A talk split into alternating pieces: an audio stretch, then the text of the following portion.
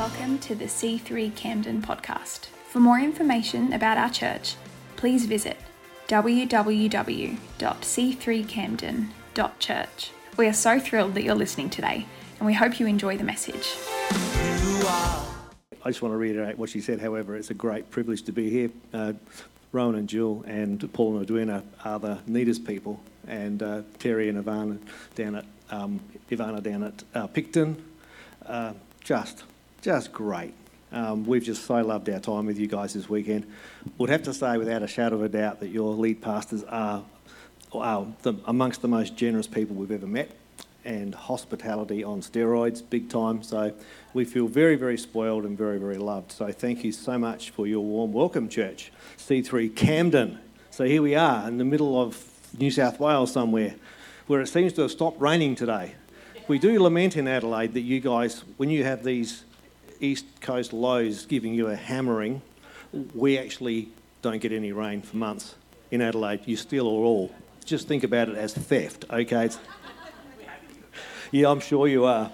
Anyway, so apparently you've been looking in the book of Acts, and uh, I just got a little bit of my spin on the the start of the book of Acts and bringing a message to you today about what I see in the first couple of chapters that I hope will help you in your journey with God, wherever that might be, whether it's um, something that you're thinking about starting, whether you're interested in pursuing who God is and what God's got for you, whether you are a Christ follower already and are following Him and loving life, or whether you're kind of and or wondering what's the next chapter look like. I think the beginning of the book of Acts gives us a few tips on actually what to do uh, and when to do it. And so this message has got three specific points, and I just want to get straight into it. One thing I want to start with by saying is that the Bible is a book about essentially two things God and people.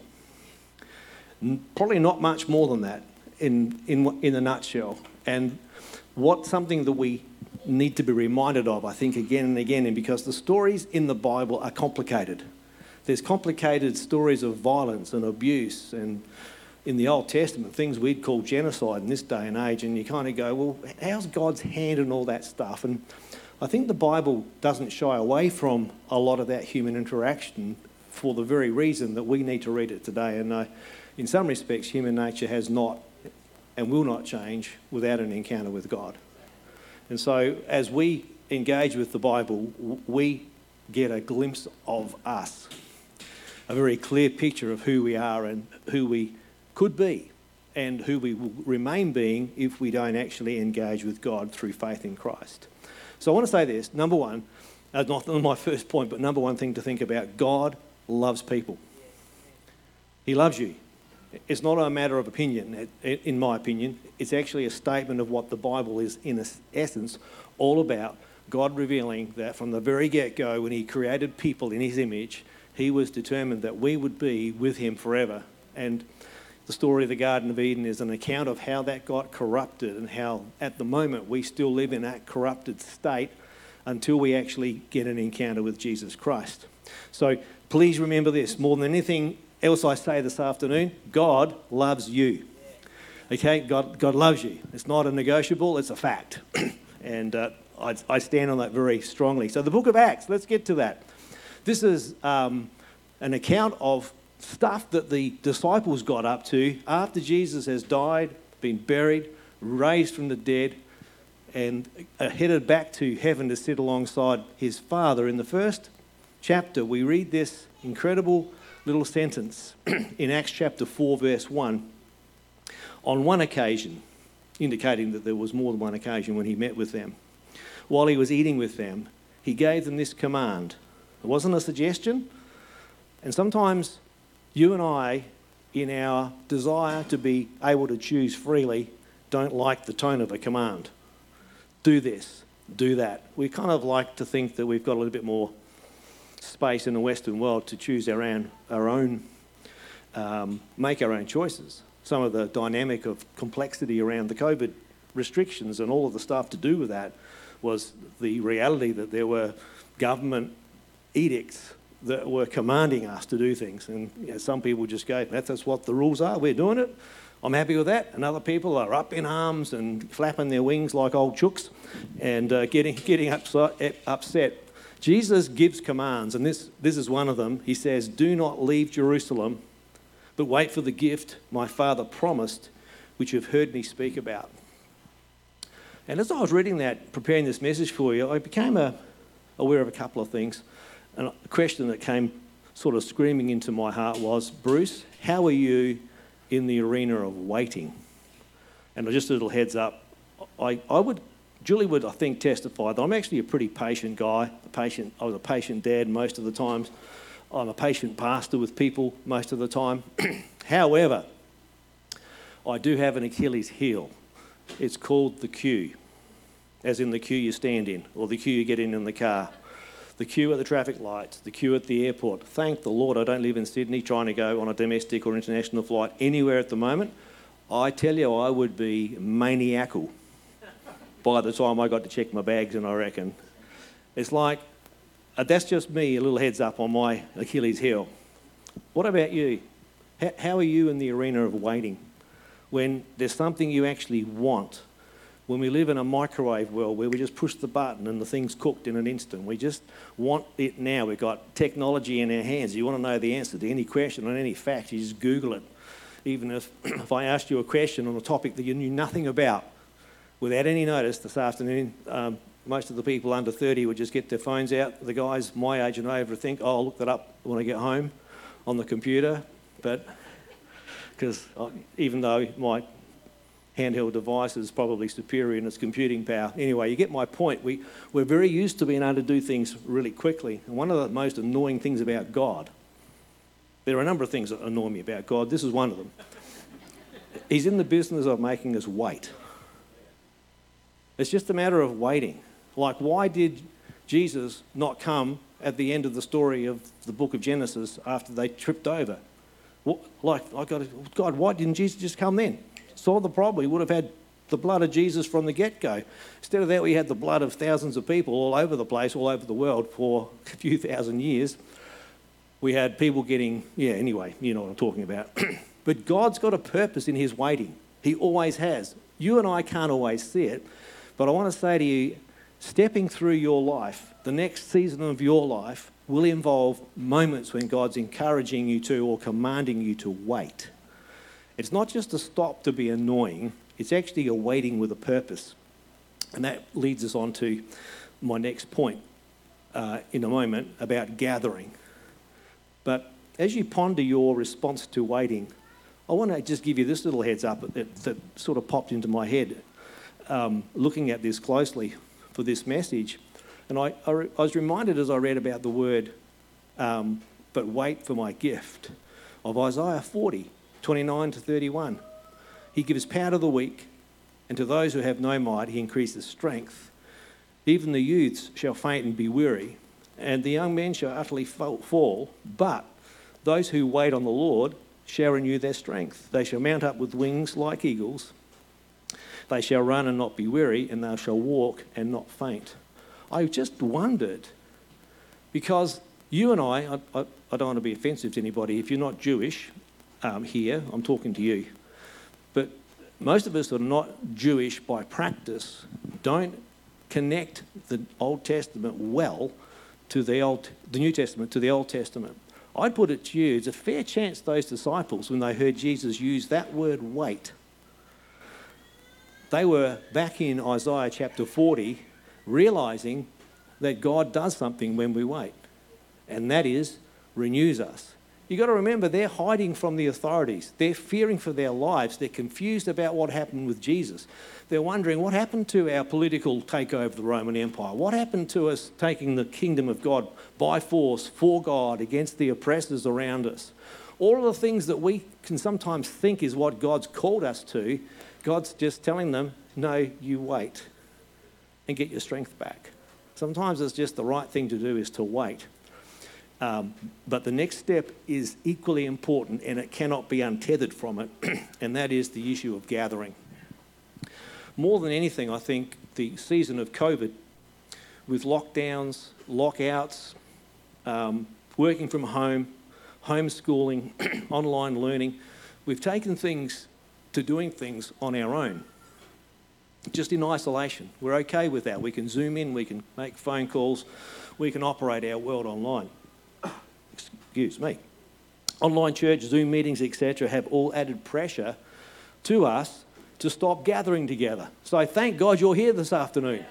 I'm so grateful that you decided to come and gather. And I'm not having a go at you if you're online watching this afternoon or a little later on. And the only reason that you're doing that is because you can't be here. I go, we are so blessed you've joined us. But at the end of the day, let me challenge you as a Christ follower, brother in the Lord.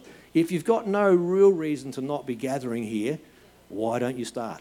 If you're sitting out there in online land with no real impediment to being in church, make a decision in the next little while, the next month or two, I'm going to get back on the bike, so to speak. Can you pass my water up, please?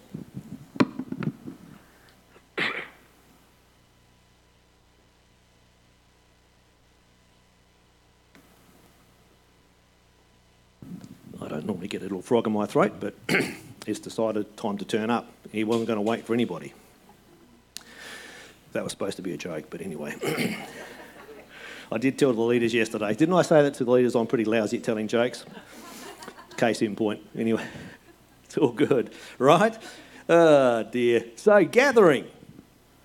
So, the, the next little bit of the story turns up in the next chapter, um, where in 2 1 to 4 in Acts, where we are, we read this. When the day of Pentecost came, that's the message in itself. When the day of Pentecost, like I said, why did the day of Pentecost have to be 50 days later? Like, why couldn't it just been the next day? Um, God's got a purpose in delaying things from our point of view so that they happen in His time, not our time. But when the day of Pentecost came, and it did come, they were all together in one place. Suddenly, a sound like a blowing violent wind came from heaven and filled the house where they were sitting, and they saw what seemed to be like tongues of fire that separated and rested on them. All of them were filled with the Spirit. Gathering is about God moving on us. So, waiting is not about you and me withdrawing from fellowship and waiting for God to do something in us by ourselves only. It could be that. There's a really immense amount of purpose in our personal devotional life, prayer life, reading the Bible by ourselves, but it needs to be in footstep with, it needs to be in sync with us having fellowship that we're a part of. And so here at C3 Camden, it's really important to not only be attending a church service on a Sunday afternoon, you have got, now what are we calling them here? This in gatherings, is that across the board? The rules connect groups, we call them connect groups, Parkside calls them dinner parties. C3 Camden calls them? So, can we hear that again? Ga- gatherings. gatherings. So, gatherings, what a great name for what we're talking about. There's a need for us to understand the power of gathering. Gathering sometimes when we're broken, um, sometimes when we're really feeling like we've, we've either messed up and we're ashamed, um, it can be a combination of those things. We can withdraw ourselves from people because it's the last thing we want to do. But I want to encourage you that these afraid, ashamed, intimidated disciples decided to gather. They decided to wait and gather together to pray, and God showed up with an incredible amount of power. And so they were filled with the Holy Spirit. I read an article just about isolation this last week by Professor Emeritus John Carroll from the La Trobe University, who wrote in The Australian the online university is a cruel, destructive place. And uh, he talked about the elimination of the teacher as a living presence in the lecture hall and the seminar room as being problematic for him. He said the role of the teacher has been devalued. The universities were quick to embrace online learning it did so well, uh, did so well in advance of COVID. It wasn't just a response to COVID, it actually was a management decision to save money. He talks about the fact that in that time, um, the academic mix of staff went from 20% admin to, and 80% academic to 50%, well over 50% non academic, with most of the academics and most of the universities in Australia now part time.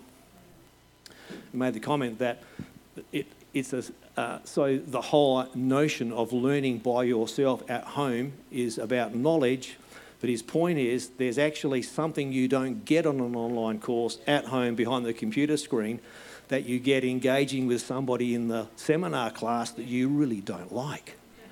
Or listening to a lecturer raving on about some topic and going off on their little whatever it is, and you're sitting there and the blood's starting to boil, and you, you can actually get the atmosphere rather than just the information off the screen. There's something about the live deal which you could, could insert the word church into some of what he's saying here. My point is, church is meant to rub you up the wrong way. Sometimes. Church is meant to embrace you and hug you when you're broken. It's meant to slap you in the head when you're being an idiot. it's meant to have the capacity to say things like, you know what, there's a better day coming. Even when you can't see it or feel it, the church gathered has the power to do all that rather than it just being listening to more Steven Furtick messages on YouTube or whoever else is your hero in the preaching realm. It's like we've all got people we can listen to, excuse me, but we've got people that um, are sitting next to you in church that are ordained by God because you're part of this C3 Camden community. They got the gift of giving you what you might need. I've said to people before, and I've mentioned this in our own church many times over the years, that there's gold that God, uh, treasures like gold that God puts into every one of us. Sometimes we like to think that's for us, but I'm of the view nearly always the treasure that's in me is for somebody else. And part of the deal of gathering is that the gold that's in me is meant to be given to you, and vice versa. The gold that's in you I need to get from you, and I'm not going to get it if I'm just kind of at the other end of a phone call. I might, but we're much more likely to have an exchange of the treasure that's in us when we're in relationship. Amen? And so he finishes up this thing on online university by saying it's at risk of compounding individual isolation and the anomic sense that the world is a lonely, unsupported place. Online church could have the unintended per, um, outcome of that for some people as well. Do you think that's a fair comment? Give me a yes, no, or no, you're talking rubbish, Pastor Bruce. I do apologise for my little tickly throat. Been talking too much today, haven't I? Yes, okay. Excuse me. Genesis chapter 2, verse 18 is an interesting verse. One of the ones I go back to this many, many times in this arena of gathering, where God declares the very first thing in his account of creation in the book of Genesis. The first thing to be declared not good is for man, let's just be non gender exclusive here, it's not good for people to be alone. It's not good for you to be alone. Not, it's not wrong to be alone, but it actually is not going to be good for you long term. We're actually meant to be in relationship with other people. So we need to gather. However, it is not an end game. Being in church, being at gatherings, is like, oh, I'm doing my duty as a Christ follower. Pastor Rowan and Jill are going to be so happy with me because I'm doing what I kind of need to do. It's like, no, it's not that. It's great that you do, and I really want you to do it, but as a means to an end. You say, really? What's the end? Well, let me tell you. What is the end? It's to go and tell. Like, you and I are charged with the go command go and make disciples of all nations, Jesus said at the end of the book of Matthew. And so we've got this incredible um, step process here outlined in the first couple of chapters of Acts wait, gather, go and tell. So we are waiting and gathering so that we can go and tell. Don't try and go to tell you if you're empty. If you're kind of broken, if you're broken down, if you're worn out, if you run out of puff, if you haven't had a holiday for a while, if you're not fellowshipping with God honestly really well, you know, just reading the Bible's like, oh boy, that's boring as. Praying's like, oh, why do I bother? Nobody's listening. Uh, you've got to be, I think you've got to be brutally honest with yourself and realize that if you're in a broken state with that, get some help. Like the pastors are here, so that's what pastors do we help people, hopefully, we help people to actually restore their walk with Jesus. and or put you into connection with someone else in the church here at Camden that can walk alongside you long term and go, I'll help you with that. I'd love to help you just get more in step with what God's got for you because God loves you. God's got a purpose for your life. He's got a deal for you as in this life. There's no doubt about it. And so we go into the latter part of chapter 2 and reread this where Peter stood up with the 11 and raised his voice and addressed the crowd. Notice there's a crowd. He was happy to stand up and talk to the crowd, but not everybody was happy with what he said. Not everybody received it, but thousands did. Many, many people did. And so it got me thinking about, well, which ones would have been responding positively to what he said? And uh, the word curiosity strikes me as an important word to have in this part of this message. Um, as a guiding, um, what's the word I'm looking for? Yeah, not, it's not even, as a, just as a tip about what you can do with your time. Because your time is as precious as the next person's. You've only got as many minutes in your life as God's given you, whatever that might be. So I don't know about you, but I've decided at 64, I'm not going to be mucking around wasting too much more of my time because I'm getting very conscious of the fact that I'm closer to the end than to the beginning. I don't think I'll live 120 years. So I've just been totally, I kind of go, I don't want to muck around wasting my time doing something that's not going to do anything. And so I'm on the prowl in my circle of influence for the curious ones. The people I know that are curious about my faith, curious about my behaviour and cues, hopefully is improving, curious about my recovery from shock or horror or death or disease or some unexpected tragedy in life, people that you know are watching you, and they will be, some people will be curious. And your story that you get together when you're waiting and gathering and being empowered is the story that can help them find Jesus and be transformed by their encounter with Him as well. And so in the next chapter, chapter 3, there's straight away, after Peter addresses the crowd, the very next chapter is a little story about Jesus, about Peter and John meeting this dude who's a, who's a cripple, lame guy, outside the gate beautiful in Jerusalem. And they're walking past him and he's crying out, Come on, give me something, give me something, give me something. And they go, We have got nothing in the way of gold and silver to give you, but what we do have, we will give you. What they gave him was what they had received while they waited and they gathered.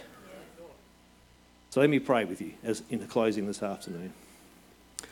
Lord, today, I pray that as we have gathered in this place, and I pray for those who, maybe because they knew before this message was preached, they had the discipline in their life to wait on you and come into church prepared. Come into church with an attitude of, I'm going to let the Spirit of God get a hold of me in church today. And Lord, that you speak into our hearts.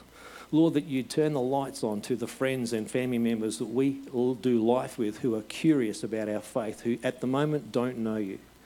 And I pray, Lord, that you would make us bold, Lord, but also resourced to actually bring a miracle, to bring a word of hope, to bring a word of encouragement, to bring a word of change to those people that you've gathered around our lives. Thank you, Lord in the wonderful name of Jesus. Amen.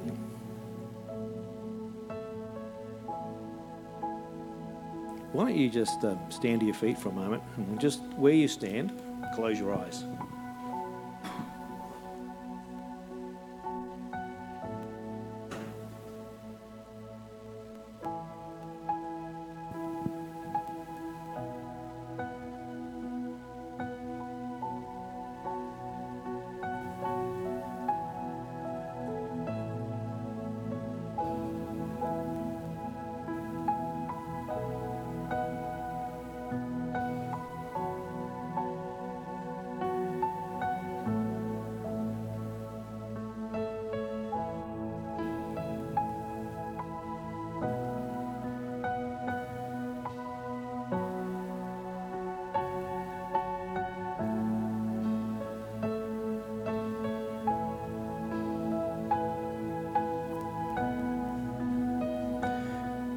God, we just thank you for this time together this afternoon.